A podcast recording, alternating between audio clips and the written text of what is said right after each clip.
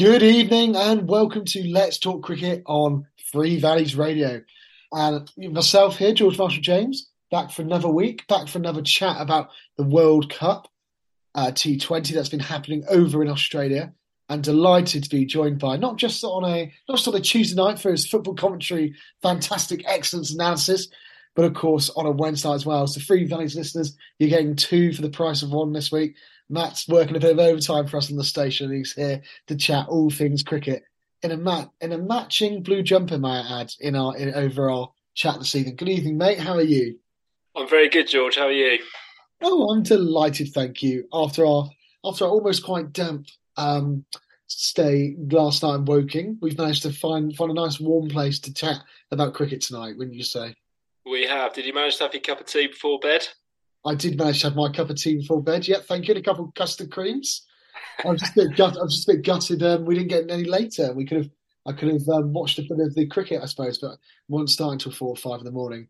I think that's been the only disappointing thing, hasn't it, about this World T20? It's just been the timings of when they've been on, and so from that perspective, where um, we've kind of really missed out on perhaps some of the good performances. The uh, lady at school reception, um, Maddie came up to me at lunchtime today as I was queuing up for my roast dinner and sort of said, "Oh, did you catch any of the cricket later today? Did you catch any of that cricket yesterday?" I went, "Oh yeah, I did." But obviously, I've got to be really careful because obviously I'm I'm doing a job. I can't necessarily like if I was if similar in an office in a way, I can't necessarily listen to it on test match specials and teaching. So it's been quite difficult really to keep track of all the games and going from there. How have you found it? Yeah, it's, it's definitely been a different one to usual, hasn't it? And I think that the fact that there's Australia is such a vast country and different time zones out there, it's actually difficult to keep track of where the games are actually taking place. So usually, you know, in, in terms of the football World Cup, etc., there'll be three sort of kick-off times throughout the tournament.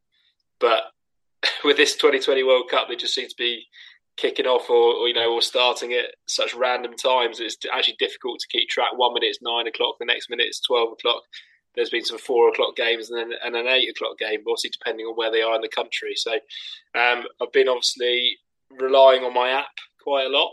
Um, but yeah, no, it, it's quite nice in a way to if you've got a bit of time just to sort of wake up and um, you know I'll, I'll, usually wake up and have a little read of of BBC Sport in the mornings, and it's been quite nice to actually have a lot of cricket focus and uh, particularly the Sky website's been very good in terms of the highlights and things. So I've actually, in some ways, enjoyed having it on first thing in the morning. But like you say, some of those uh, crucial crunch games that are a bit tricky when we're uh, off to work and uh, the children aren't necessarily as interested in it as I would like, George. Yeah, absolutely. I, I do. I'll be honest with you. The one thing I do enjoy is I'm slowly trying to get my tutor group into cricket, and they've uh, regularly trying to put the highlights on in tutor time rather than rather than playing uh, playing the football highlights, of course, as we might try and do now and again. I've tried to get them into cricket, and particularly I did show them uh, Jos Buttler's fantastic knock the other day against New Zealand, a quite important knock. It is a hundredth T20 international, in fact. And obviously, then that that knock itself made him now England's all-time leading T20 run scorer, which is very good. But obviously, we're going to come into a bit more detail about that game in itself. But something I really want to touch on really is has this sort of time, the sort of the month of we're playing cricket in Australia, would you say it's been the right call? Because there's been lots of discussion over social media to suggest that maybe actually the best time to play this World Cup may have been in January or February. Yeah, it's, it's a good debate, isn't it? And I think when we historically think about watching cricket in Australia, obviously with our the Ashes series, etc., a lot of that does happen late late November and then obviously through Christmas into January. And I can't remember too many series that have been affected by rain, and it just seems a bit of an, an anomaly, so to speak. That obviously we we've had a, a bit of a rain affected World Cup. It just shows that maybe a month's difference does actually uh, impact quite a lot. I I don't know why it's been scheduled at, this point. I'm sure there will be a reason for it. Um, but yeah, just in such a short format, and again, we spoke about you know not having loads of teams in that World Cup. It just seems that it has been a bit of a shame uh, that it has been impacted by the rain, and obviously England, England got caught out um, against Ireland. But I guess I guess that adds to the drama of it slightly. Um, but yeah, obviously, when you when you sort out a, a major competition in a sport that is predominantly dominated by the weather, you don't you don't want to see games lost to rain. And you know, looking down the table at, at the the Super Twelves, it's only Sri Lanka, India, Bangladesh, Pakistan, and Netherlands that haven't actually had a rain affected game where it's been completely washed out. Um, and I just think realistically, one of England or, or Australia are probably going to miss out, and that game that ended up getting called off between them is, is going to be vital, you know. And to, it's just a bit of a shame, um, unless England get through. it's a bit of a shame that um, that's that's what it came down to. Yeah, and I think that's ultimately the problem, isn't it? Because as much as I know T20 is perhaps the way we discussed it quite heavily last week's show, didn't we? About T20 is perhaps the way into getting a lot of people into cricket, a bit more engaged, thinking about cricket from that perspective. But when you're when you're when you're seeing teams like Afghanistan have only played two actual games, and the other two they've not even they've been completely washed out. How's that? How's that fair in a, in a, in a competition like this? Of course, in a five day test match, if one day's washed out. Okay, you've then got four other days, you know, to to still play that game, still make that impact. But a T Twenty match like this, it's just it's just a little bit disappointing, ultimately, I would say, because we've not really, I suppose, seen player, teams and players really be able to shine like the perhaps might have done in like, for example, the last T Twenty World Cup that we saw. I know there's been some good moments, and I'm sure we're going to get on to that a bit bit later. But I just think it just puts a damper dampener on the on the sort of on the competition when we're trying to push it. It seems like as the ultimately the flagship competition as it's getting played every every couple of years, opposed to any other competition. I just feel actually this is a little bit little bit disappointing in a way, as you've rightly mentioned. Either England or Australia are going to miss out, and ultimately that was the big game in Group Group One, which hasn't ultimately been played, has it? No, and again, it's you know any game of cricket between England and Australia is always going to be fiercely contested, especially in a World Cup, and I think it had a had a good sort of backstory to that one. The fact that England had already lost to Ireland, Australia had already lost to New Zealand. There was a lot riding on it, um, and obviously the fact that England had been in Australia already and and won two of the games and, and were looking very strong in the third one that got washed out uh, beforehand. So yeah, it is it is a shame that that has been obviously cancelled. I know me and uh, you had the conversation about you know reserve days and things like that, and I, it's definitely been a conversation um, with my other cricket friends. And I think, like you say, the the idea is that you want to try and ultimately we want to try and grow the game as much as we can. The ICC seems to think that 2020 is the way to do that, um, and you know it's hard to to not agree with them. Um, and yeah, it's just is it another is it another case of cricket shooting themselves in the foot a little bit. You know, we've talked about it before in terms of Test match cricket. Yeah, if one day gets lost to rain, you know there are four other days, but how often do we go off for bad light um, in grounds where there are floodlights, you know, and, and things like that? And it, it would be such a shame for cricket to lose out on potential new lovers of the sport purely because it's it's shooting itself in the foot. And I, I guess in a such a vast country like Australia, where they're having to travel around to you know all these different venues to, to try and get as much cricket um, played as possible, having those reserve days could potentially you know delay travel or um, you know we also spoke about ticketing um, and things like that, but. Obviously, I assume they're going to have a reserve day for the semi-final. They're going to have a reserve day for the final. Um, so how difficult would it be to, you know, do it do it for every game? And I know ticketing might be an issue, but it wouldn't be the first time that a game has been rolled over to the next day and, and tickets are available. Yeah, it's not ideal, but you know, you're still going to get um, a really good percentage of people that would go to that that game. I'm sure. Um, so yeah, it's just you do. I do worry that the people making the decisions in cricket don't necessarily think about uh, growing the game as much as they do lining their pockets, so to speak. I think this is oh, might be ultimately the issue. Again, I'm going to play a bit devil's advocate here with you. Like, why are we seeing all these teams travelling to all these different grounds surely they should be based at one ground or even two grounds.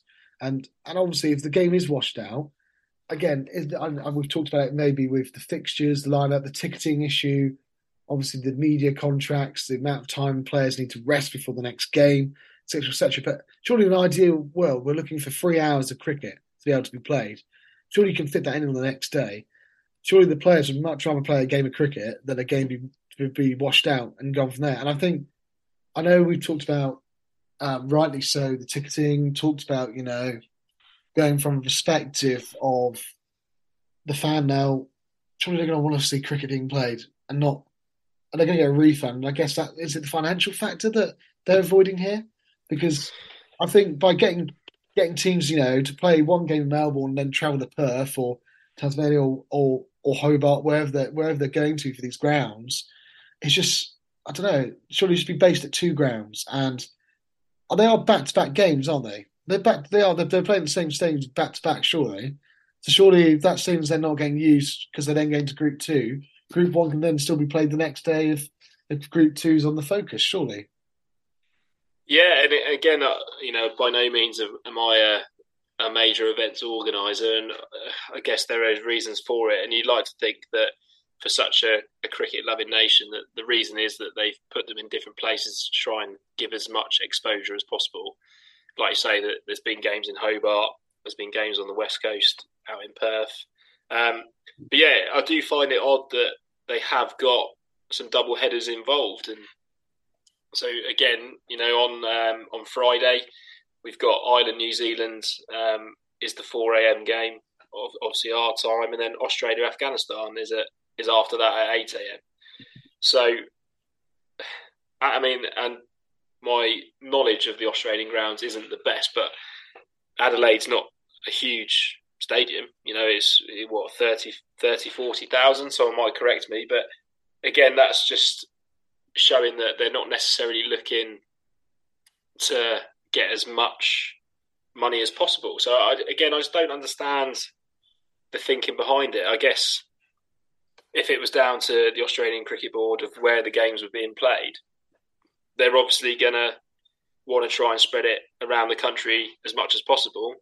But when your country is absolutely ginormous and you're relying on plane travel to and from, like, like you say, they're in two different groups. The, the, qualifying could have been in some of the smaller areas that could have brought, um, you know, cricket to those to those people, and then obviously you have Group One, like you say, based in Sydney, so to speak, and you have Group Two based in Melbourne. You know, it's it's not difficult, is it? And like I say, I, it would be interesting to actually, if, if, we ever got the opportunity, or you know, if someone ever got the opportunity to come out and ask those questions to the actual organisers. But in terms of you know where most of their money is going to come from, it's going to come from sponsorship and from the broadcasters. So you, would like to think that um, you know Sky and uh, obviously I, I, can't remember the Australian broadcast off the top of my head, Channel Seven potentially, I think, but they're going to have a, a big say in it. But for so many games to be affected by the weather, and even some of the games that were completed, such as England Ireland, um, I just don't think there's a good enough system, scoring system in place for rain affected games that are that short. Um, so yeah, so obviously everyone everyone is aiming towards a good World Cup, and I think the standard of cricket. Um, there has been some good games, and there have been some closer games. Um, but again, I just feel that maybe it's been tarnished slightly by the weather, and I know obviously they can't help that, but um, is is a little bit of luck involved. Um, but I don't know. I just I just feel that, like you say, just from the outside looking in, surely there was a better way. I don't know. Yeah, and I think I think that's the, the perspective. And I think the interesting I want to pick up with you now is you sort of said for these shorter format games, the, the I'm assuming you're referring to the Duckworth Lewis system isn't working for these shorter format games. So ultimately, what is what is the point in in even starting a game with the rain starting a T20 format? If if you so what what would you say is wrong with with the uh, scoring system for a rain affected game, Matt? I don't know. It's a it's a funny one. I just think that obviously it was it was brought in Um, and obviously, we've got used to it growing up in the in the fifty over game. And I just think in the fifty over game, there's so much you know ebbs and flows, and it's not as fast paced, and you know you're not trying to score. I mean, it sounds it sounds funny out of context to say it, but I, I, wouldn't say you're trying to score as many runs as quick as possible at all points in a 50 over game. You have those periods where, um, if you've got a you know a, a, very good bowler, you've got time to sort of see them off and then attack the others. My concern is that if there's ever a rain effective game, or you know that there's any weather around, 99% of the time, the person who wins the toss will bowl first because they want to bat second, and then they've only got that small target to aim for. And we saw it in the the Zimbabwe um, South Africa game. You know, they knew it was a rain affected game, um, and again, Zimbabwe had to sort of go out and knew they were batting for nine overs, so they paced their innings for nine overs, and then if there's more rain around, then it can be shortened to five overs. The the total changes, but again, if you the way you'd bat in five overs, the way compared to how you bat in nine overs is a completely different game. I know it's only four overs difference, but to me, you're not going to get bowled out in five overs, so you can just go absolutely teeing off. And I know there's adjustments for the scores and stuff, but you know how accurate are they? And I just feel like a rain affected game. Just and again, just the England Ireland game just left a bit of a sour taste in my mouth. Obviously, it didn't help that England didn't win, and they probably didn't manage it as well as they could have done. Again, England were batting second at that point, but it's just again, if, if all of a sudden there's a there's a sudden downpour, um, and you weren't expecting it, and you're sort of pacing your innings how you want to pace it, it, it just it just doesn't wash very well with me, George. But again, is there is there a better way? There obviously isn't. Um, there's no obviously scientific way of other than the, the Duckworth Lewis Stern method, I guess, and it's just a bit of a shame, isn't it? No one really wants a rain affected cricket game, but then again, no one wants to to play and have a bit of rain and, and it, it get washed out. So I do understand it. I do understand there is a need for it, but I just don't really like it. But then I'm quite old and grumpy, George. Yeah, no, of course. But again, thinking about an alternative then, just trying to think of alternative options that could come into place. I'm just trying to think now with these group fixtures, rather than walking away both sides with a single point, is there is there another way the in, in sort of a cricket format these players could win could win the points? Maybe I'm imagining all these big grounds have got indoor centre facilities. Could the game be transferred into like an indoor game, perhaps? Could it ultimately turn into a bowl off, perhaps, at the stumps? Could it turn into, you know, or even it's sent like a super over itself on the next morning? Like, are there not options where teams can? I know ultimately we're completely bringing the T20 game down. Obviously, it's its shortest format. Mind you, we've now got the T10, we've now got the 100, so maybe a little bit inaccurate there at that point. But surely you'd rather see some form of competition than no competition at all to allow players to players and teams to win points rather than a no result fixture because I suppose if you're going to give someone a bowl off, that's going to be quite exciting. I remember, I remember back in, I think it was 2010. Um, I think Somerset versus Lancashire, the T20 quarter final got rained off twice. And it resulted in a bowl off, and obviously Somerset won the bowl off then ultimately go to finals day. And I remember that being quite an exciting thing to watch, almost um, cricket's answer to a penalty shootout. Do you not think that's a possibility, or is it again because it's not knockout cricket really? It's more of the sort of group stage again that people aren't going to do that because I don't know if um, in other sports, what would they try and do to combat when a game's cancelled, or is that is that that ultimately? I don't don't get me wrong. The system that is in place is by far the best system that there is available for cricket. I just don't like it. I just don't think, you know, it I just it's just so so variable the way that it can change. I just don't think it's very fair for both sides. I think there's always one side that has the advantage. Um, in terms of bowl loss and things, yeah, they would be exciting. But then again, when whenever we watch a penalty shootout um, in cricket, like you say, it would be the equivalent of that. There's always the comment of, "Oh, it's just a lottery, isn't it?" And ultimately, is it down to skill or is it down to a little bit of luck? So, um, Yeah, uh, obviously the Super Over was introduced, wasn't it, as more for tied games and stuff. And uh, I haven't actually, if I'm honest, I haven't seen my, my fair share of those, and it, I, I just think they they are quite exciting. But then again, particularly the one in the very famous one in the World Cup final, that added added on another half an hour to the game or something. You know, it's just um, cricket will always have its ways of trying to gain a new audience, and um, the, the the DLS method, yeah, okay, like I say, I, it's annoying because I don't like it, and normally if I don't like something, I try and have a solution to it, but I don't think there is a better solution. Um, I just like I say, I think the best way I can explain it is that if you know there's going to be a rain affected game, someone's always going to have the advantage, and I just don't think that's very fair. Yeah, and of course, obviously, the Duckworth Lewis method came in originally to replace a, another another change in the sort of law. Originally, the rule about a rain affected game, so that came in in the early nineties at that sort of point in time. But we're not going to sort of move away from the weather. I know because after recording this evening, the weather's hitting the windows quite heavily with lots of rain going on. So let's move away and sort of look at how England have got on so far in these early stages of the um, World Cup. Obviously, when we were last on, we spoke about England playing quite well against Afghanistan, but you mentioned that perhaps they're a little bit slow in the run rate in particular. The, gig, the big game that sort of took place and actually shocked quite a few um, England supporters ultimately was the Irish game, wasn't it? And Ireland batted first. Let's be honest, they they they, they took this game by uh, by by by the scruff of its neck, really, didn't they? With Andrew Balbirnie, uh, the captain of Ireland, hitting 62 or 47 balls, really leading that charge. Um, we then had Lorcan Tucker hitting 34 as well, and they really did put England under quite a bit of spot above her. One point, being uh, when when Tucker went 103 for two. But I think England did battle back and battled back quite hard to bowl them out within 20 overs, 157 all out. Mark Wood again bowled some really good pace, three, uh, three for 34.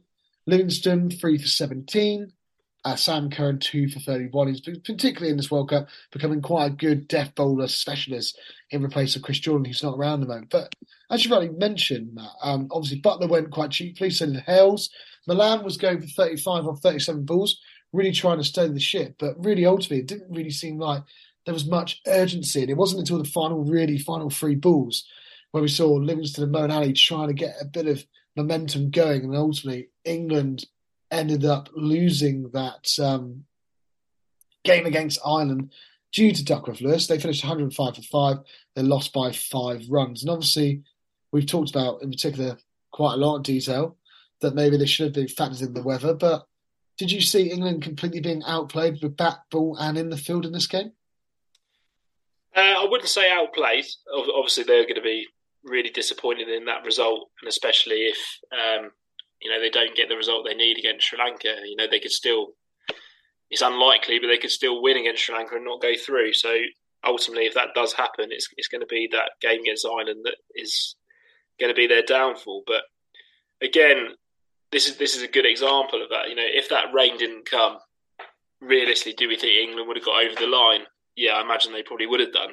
Um, but obviously, when they lost Buttler and Hales and early doors, and obviously that's the the place where then Malan comes in. So obviously we saw him come in at number eight against New Zealand. Obviously we'll talk about that later, where we got off to a flyer. So it's quite a fluid lineup. But obviously, if one of Buttler or Hales is going to go early, Malan's going to find himself in at number three, and his job is just to play proper cricket shots and and knock the ball around. So see against Ireland, he was uh, he scored 35 off off 37 balls and only hit two boundaries. But if if they could predict that weather was going to come, do you really think you know Liam Livingstone would have come in at, at number eight or sorry number seven? I mean, I mean no. So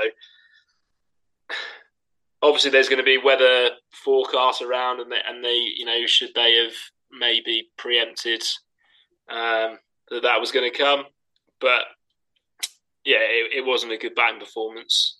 Um, and actually, I think England over the last couple of months in 2020 cricket have struggled chasing, and I think that's definitely going to be something that um, opposition are going to are going to use against them. I think. I think if you win the toss and you know there's no weather around, you, you're going to bat first and put the pressure on England and see how they get on.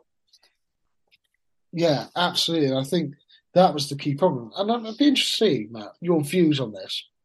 Um, England's lineup hasn't changed. They've played the same same three teams in the in the three games they've played so far in the um, in the Super 12s. And do you think they've got the right balance in the side? Have they got the right selection? Obviously, you've talked about Malan potentially moving up and down the order. Obviously, batting eight a bit later on. We come on to talk about New Zealand. But does Malan and Stokes, when it comes to that battle line, not play the same potential role? You know, if we have, have we, we, perhaps, you know, what I talked about last week about is, is there too much um, swingers, not not batters in here in this sort of um, sort of lineup, or, they, or do you think they've got the right balance here for a T20 side? Yeah, I think I mentioned a couple of weeks ago that going into the World Cup before that Pakistan series, the way they chopped and changed the team, it didn't really look balanced to me. Um, but right now, I think there isn't really anyone that I would change. If you were going to change anyone, um, it would be someone like Ben Duckett to come in and he could replace any one of those batsmen who wasn't in form. Um, bowling wise, obviously, you've got the likes of David Willey again, just a light for light replacement.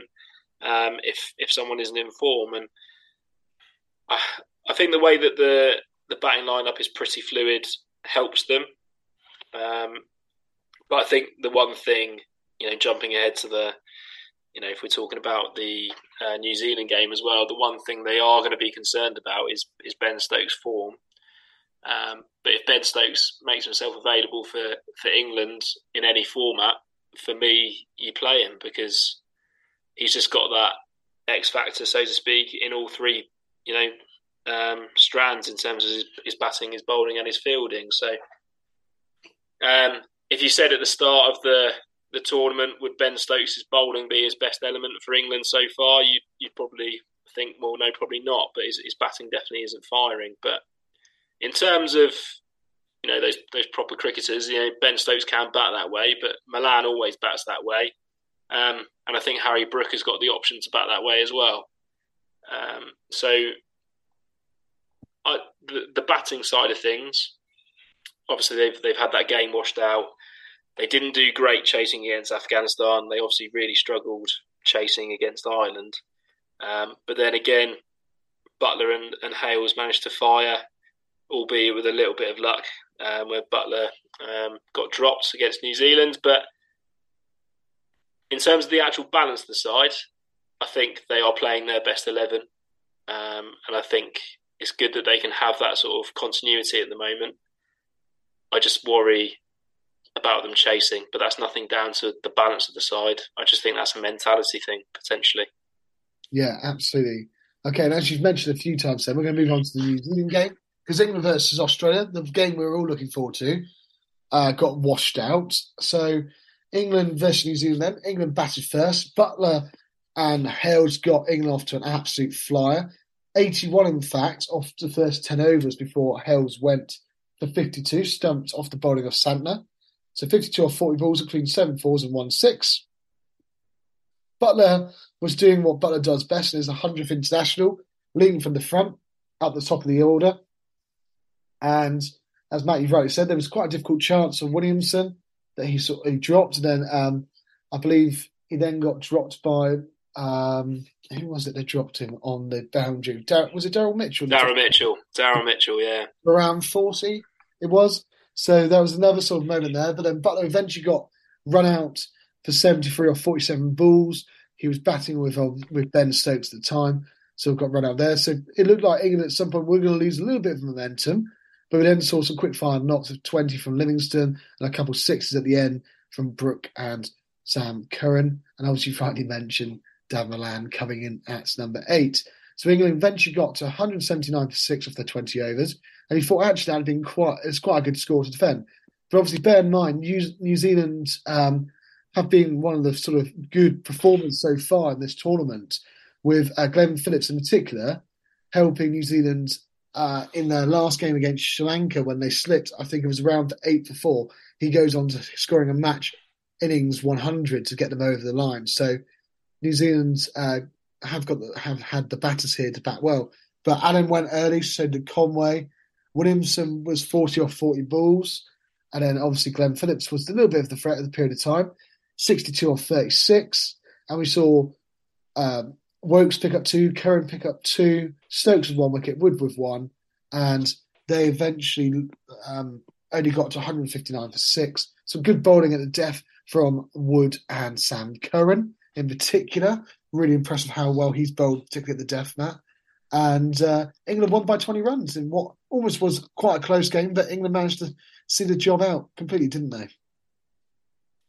Yeah, it was it was wickets at the right time for me. Um, I think you, you hit the nail on the head in terms of momentum. I'd say looked like it was lost um, when Buttler was set um, with only sort of two overs to go, three overs to go, um, and a really good piece of fielding that ended up running him out. You just suddenly thought, oh, that might just sort of dampen um, England's not necessarily the chances, but their chances to get a really big score. Um, but like you say, you know, if you look at the scorecard, it doesn't look like much. But Harry Brook, you know, and Sam Curran only faced three balls each, and one of those balls went for six. Um, and actually, Sam Curran's was was a really, you know, really good shot. Harry Brook's just looked like a little flick off his legs um, and managed to sail over the rope. But again, Livingstone looked, you know, fairly dangerous. Picked up twenty. I was just a bit disappointed with how he got out. Um, so obviously he played a really good ramp shot of Lockie Ferguson to find a leg, and then tried it again, and then in the next ball and got bowled. But um, at the end of the day, that's that's how he's going to play. He's you know a bit Kevin Pietersen esque, isn't he? That he's just going to see it and, and, play it how he wants. But like you say, uh, wickets um, at the right time. Um, I think Moeen Ali is probably absolutely counting his lucky stars that Glenn Phillips didn't get them over the line because that's possibly one of the worst drop catches I've ever seen. Um, whether we can call it a drop, I don't know because uh, didn't even get anywhere near it. Yeah, so it looked to, to, be a bit of a situation where coming towards the end of there with about five overs to go and, and New Zealand only needing 55, 56 at one point, you think with wickets in hand they were looking quite dangerous, but England just managed to strike at the right time. Um, and obviously picking up the wickets of sort of Neesham, Mitchell, and Phillips all quite close together. And you know, you mentioned momentum for England, George, but that really knocked uh, the stuffing out out of them. So um, some really good bowling by Curran, Wood, and Woakes. Um, obviously, Santner came out um, and, and, scored a few towards the end, but at that point, the game had, had gone really. So, um, like I say, the bowler, the bowling unit seems to be working well, and it it's quite nice that it's not always, um, you know, it's not we're not relying on the same people. Um, again, the fact that they could sort of choose, you know, we had seven different bowlers in that game, um, just keeps the variety. And like I say, if you look back at, at the team, we talked about balance a minute ago. If you look back at the team, the batting lineup has been different every time. So for teams necessarily like sort of making plans for England in terms of their bowlers of how they're going to play them or how they're actually going to bowl at England's batters. The fact that it does appear to be quite a fluid lineup is is only a strength for England. Um, but I just hope that if they do have to chase at the weekend in a crucial game against Sri Lanka, um, the batting fires, George. Yeah, and I think that's the thing, isn't it? And I think England's got to hope that sort of happens and that sort of takes place because at the moment they are currently if if it, nothing was to change and that was the final game, they'd be going through on, on net run rate. They've got three teams at the moment; they're all level on five points. But you would probably imagine if the fixtures remaining in Group One, we would probably would expect um, New Zealand to go through, and it'd be then either um, Australia or England to make that final sort of place, wouldn't it? Really, you would say. Ultimately, Ireland are playing New Zealand. You expect New Zealand to win that. Australia versus Afghanistan, you you would expect Australia to win that. So it is a must-win game, in fact, really, isn't it, for England against Sri Lanka on um, Saturday at eight o'clock at Sydney? Really, ultimately, isn't it? Yeah, like I say, the fact that um, it's in New Zealand's hands themselves, really, they know if they beat Ireland, they're they're pretty much guaranteed that that spot. Um, but like I say, you know, Ireland definitely aren't you know a pushover. They've managed to beat West Indies and England um, in this World Cup. They they know it's probably going to be their last game, so uh, it's their last chance to to sort of put themselves out there really. So they still have a very very slim chance um, of, of qualifying, but they need an absolute miracle result in terms of turnover net run rate. But again, at least they've got something to play for. Um, and then obviously the Australia Afghanistan game. Australia are currently the ones that who are missing out um, before the game starts in terms of their net run rate, and that's a lot of it is down to that that really poor defeat they had um, at the start against New Zealand. But you'd like to think they're going to be quite confident um, coming out and, and, trying to put a really um, big performance in against them. So England have got to be preparing for the game like as a must-win one anyway. You, you, you've got to think, but uh, Sri Lanka's not an easy one. I think in in those conditions, England would, would back themselves to beat them. But you know, Sri Lanka coming off the back of an Asia Cup win, and it's just one of those sides that are very, you know, they're they're very hit and miss, aren't they? And you you, you don't know which one's going to turn up. So, like I say, I think if, if England had the chance to to you know pick and pick and choose, they'd they'd want to bat first and put on a big score and rely on the bowling to try and negate um, Sri Lanka's batting. Yeah, no, absolutely agree. And obviously, it could get quite interesting. You know, we've talked quite heavily in this podcast uh, this evening about the weather. You know, imagine this: New Zealand's um, game gets called off, no result because of weather. Um, Australia's game gets called off because of no result weather, and Sri Lanka end up beating England that's three teams end up on six points. You know that that could be a really interesting sort of finish to some extent. You'd, you'd perhaps said, but unfortunately, it would come down to one weight on who would go through. But on the flip side, then we haven't really touched on much on the second group, and that's that's even that's to some extent even a little bit more tighter, isn't it? With India, South Africa, Bangladesh, Zimbabwe, Pakistan, and the Netherlands, and obviously we've got Pakistan versus South Africa going to take place uh, tomorrow. So that's going to be an interesting game to watch. And if obviously South Africa win that, they're going to be going uh, a long way to getting their hopes of qualifying. Uh, Pakistan, that's a must-win game if they want to keep their chances alive of trying to qualify. But ultimately, in that second group, it looks like it's probably going to be India and South Africa, isn't it? Can you pick out any key highlights from their that sort of group stages? Um, we spoke about it last week, but but Kohli's knock um, against Pakistan was was unbelievable, really, isn't it? And I just think that he uh, as as a batsman who's in white ball cricket chasing down a score, his his stats are utterly ridiculous, and it's a shame that Nick isn't with us tonight because I'm sure he'd be able to tell us all of them. But um, I think South Africa sort of doing South Africa things and going very much under the radar. They've gone under the radar with their Test match cricket as well, I'd say, um, and they've been a bit of a you know, a, a, surprise, so to speak. But you know, really, they're, they're they're already ranked third in the world. So should we be that shocked? I've been really disappointed in Pakistan. Um, I was hoping that they were going to do quite well. I know last week I managed to predict that absolutely every team would win. So um, I've I've obviously got all bases covered, George. But um, yeah, like I say, India are looking good. Um, it would take an absolute disaster for them not to qualify. Um, so their final fixture obviously they've got Zimbabwe. So um, although you don't tell Steve Kirby this one, but obviously they're they're going to be big favourites to win that one. So like I say, they're looking like they're going to take top spot, um, and they're obviously play the team that finishes second in England's group. Um, but saying that, you know, South Africa they've only played three games, so they could easily um, overtake them as they have got a better net run rate at the moment. So again, it just it just goes to show that the way the format is, even if there weren't weather affected games, the way that it's six into two does make it almost every game matters. There are there aren't many dead rubbers, and um, it keeps everyone interested. So, yeah, if if we were going to make a prediction, I think India and South Africa are are good from Group Two. Um, and then if we're looking at the weekends, I'm hoping um, it's going to be New Zealand and England. I think New Zealand will have enough for Ireland in a game that they have to win. Um, I think Australia will beat Afghanistan, and it'd be interesting to see how much pressure they put on England in terms of net run rate because if obviously if they jump ahead, um, is that going to affect the way England have to play? So it's going to be an exciting one.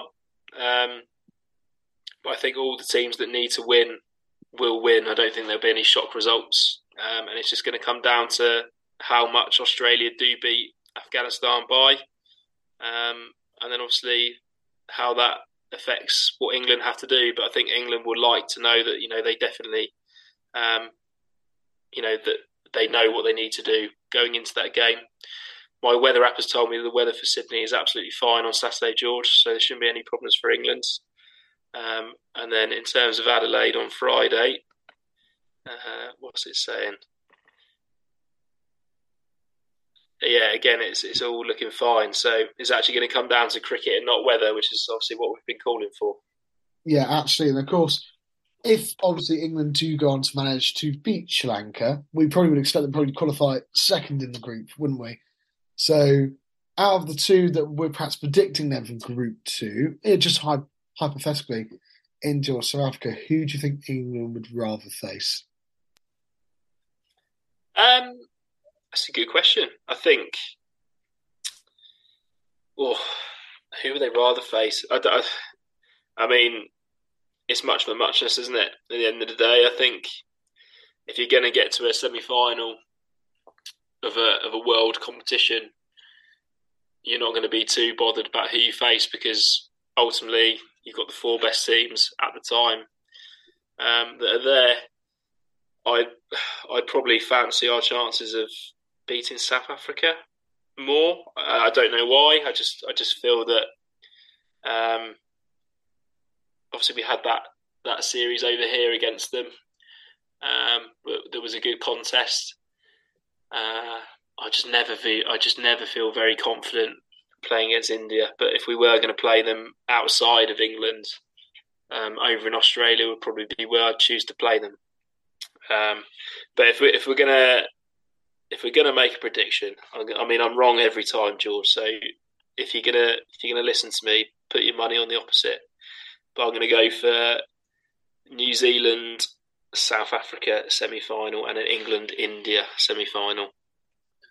And indeed, we would obviously look forward to seeing whether that prediction is right in our show next week. Obviously, all to do for England on Saturday. Need to get over the last line though first and beat Sri Lanka. Um, just want to close this evening, Matt, with a little bit of um, well news that I, I sort of found last week after we finished recording our show last week, and it come comes from actually Cricket Scotland, in fact. And I'd just be interested to hear your thoughts on this. Um, the new sort of Cricket Scotland chairman, An- Anjan Luthra, has perhaps suggested that he's planning to approach England and Wales Cricket Board about potentially trying to get Scotland to feature in the T20 Blast and potentially in the 100 format. Um, hopefully from 2024 when the county cricket season is restructured. And eventually it could even lead on to, you know, the Royal One Day uh, Cup. But obviously the priority would be the Blast. What would be your thoughts on maybe Scotland playing in that county setup? Obviously, first of all, that's really good exposure for Cricket Scotland because they continue to shine well on the international stage. Yeah, isn't it? It is an interesting, interesting one. If I'm right in thinking, it's it's happened before, hasn't it? In terms of 50 over cricket, and there was also the the unicorn side. Was it? Is that what they were called? And um, yeah, I I can see why. I can see definitely why they want to be involved not purely because obviously the more games they play, the better they're going to get, but also they're going to think about the financial situation. Uh, if they do get a place in the hundred, can I come down to Somerset when that decision's announced just to see the reaction if they get a place over over the West Country? yeah, well, you yeah, I mean that is the biggest question, though, isn't it? But all, all joking aside with that, if if they are going to do that, if if the ECB, obviously we know the hundreds here to stay, whether we agree with it or not, whether the ECB then do offer out more franchises, I think there will be more franchises, and I think that's naturally the way it would go, and that's what obviously happened with the IPL. But then, if they're going to go down the more franchise route, then they're starting to already shoot themselves in the foot a little bit because they've already they've gone down the franchise route because there's apparently too many counties. So it's an interesting one. Um, would I like to see Scotland take part? Yeah, why not? I think it'd be quite nice. Um, again, I yeah, it'd be interesting to see how they get on. And the only the only the way it means is obviously then it's it's 19 counties um, rather than the 18, and just means that the way the groups are split up is, is a bit different. But um, I can see why. Like I say, I can see why they definitely want to do it in terms of their exposure. Um, you know, if you if you're a, a, young lad growing up in northern Scotland and you, you want to play some cricket, the furthest you know you're going to get to go and watch any decent standard is, is Durham, um, and you know it's, that's an, an, awful long way to go. So there's there's definitely scope for it. Um, so yeah, what what are your thoughts on it? Yeah, I think absolutely. And I mean, I was just thinking back to when you mentioned the unicorn side. Obviously, they were formed for the Clydesdale Bank uh, 40 over competition, and they they sort of played from you know 2013, 2014, and also then they would later then go on play in 2018, obviously in second second 11 competitions. But in that period of time, I really quite enjoyed it. You know, you had the unicorns, you had Scotland, you even had the Netherlands playing as well, which was quite exciting. And then English domestic competition. I just think, yeah, why not? I've, um, at the end of the day, we're all about thinking about growing cricket and growing cricket at a good level. And I mean, if that, if that, I suppose that helps cricket Scotland out and gets them that better exposure, playing playing that bit more competitive cricket from better formats. Because not all, remember, not all Scottish players as such are playing in county cricket.